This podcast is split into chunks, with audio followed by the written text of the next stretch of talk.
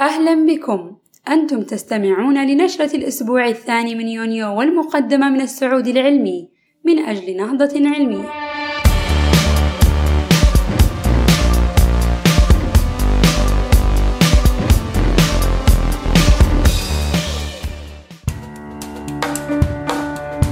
الباحثون من معهد MIT يطورون حبرا يغير لونه استجابة لتغيرات المؤشرات الحيوكيميائية.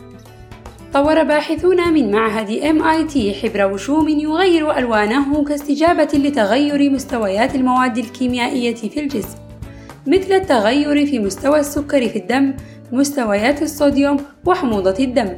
حيث استخدموا في صناعة هذا الحبر سائلا يحتوي على حساسات حيوية بدلا عن الحبر المعتاد.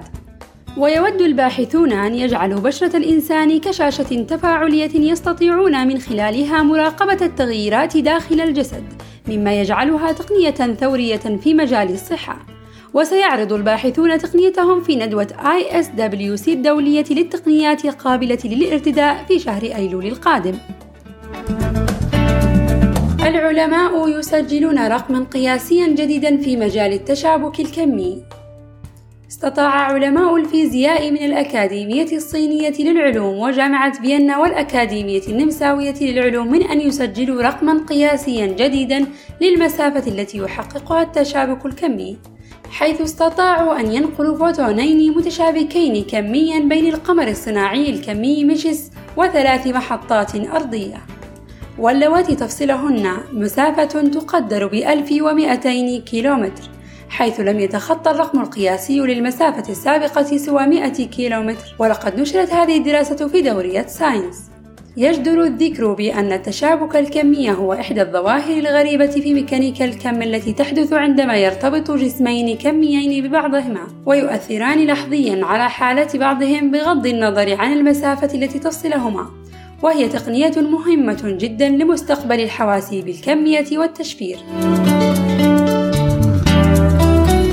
الباحثون يكتشفون شكلا جديدا من الكربون الذي يتمدد كالمطاط لكنه صلب كالصخر. استطاع باحثون من جامعة يانشان في الصين اكتشاف شكل جديد من الكربون شديد القوة والخفة، ولكنه في نفس الوقت مرن كالمطاط وذو موصلية كهربائية جيدة.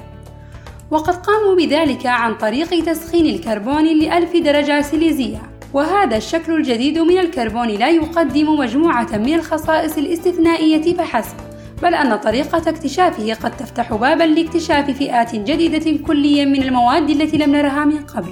ولقد نشر هذا البحث في مجلة ساينس أدفانسز الباحثون يكتشفون أن الدماغ البشري قادر على بناء هياكل هندسية في 11 بعدًا.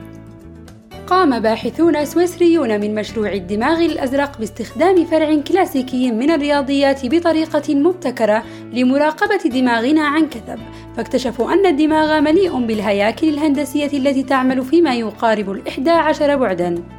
حيث استخدم العلماء الطوبولوجية الجبرية ليجدوا أن عددا من الخلايا العصبية تتجمع في مجموعات، وأن عدد الخلايا في كل مجموعة يؤدي لتشكيل أجسام هندسية عديدة الأبعاد، وهذا هو ما يمكن أن يجعل نتائج هذه الدراسة خطوة كبيرة في طريق فهمنا لنسيج الدماغ. وليس المقصود بكلمة البعد هنا البعد المكاني، بل حجم المجموعة العصبية.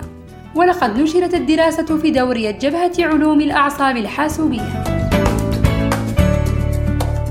العلماء ينتجون فطرا يحارب الملاريا عدل باحثون من جامعة ميرلاند وراثيا نوعا من الفطر الذي يصيب البعوض ليقوم بإنتاج سموم العنكبوت والعقارب وذلك لاستخدامه كآلية أحيائية فعالة لمكافحة البعوض الناقل للملاريا والمقاوم للمبيدات الحشرية. والمثير هو أن هذا الفطر لا يشكل خطرًا على البشر ولا على الحشرات الأخرى، حيث لا يعدي سوى البعوض، ولقد قام الباحثون باستخدام فطر ينمو طبيعيا في الصين لتجربة هذه الآلية في بوركينا فاسو في غرب أفريقيا. ولقد نشرت الدراسة في دورية نيتشر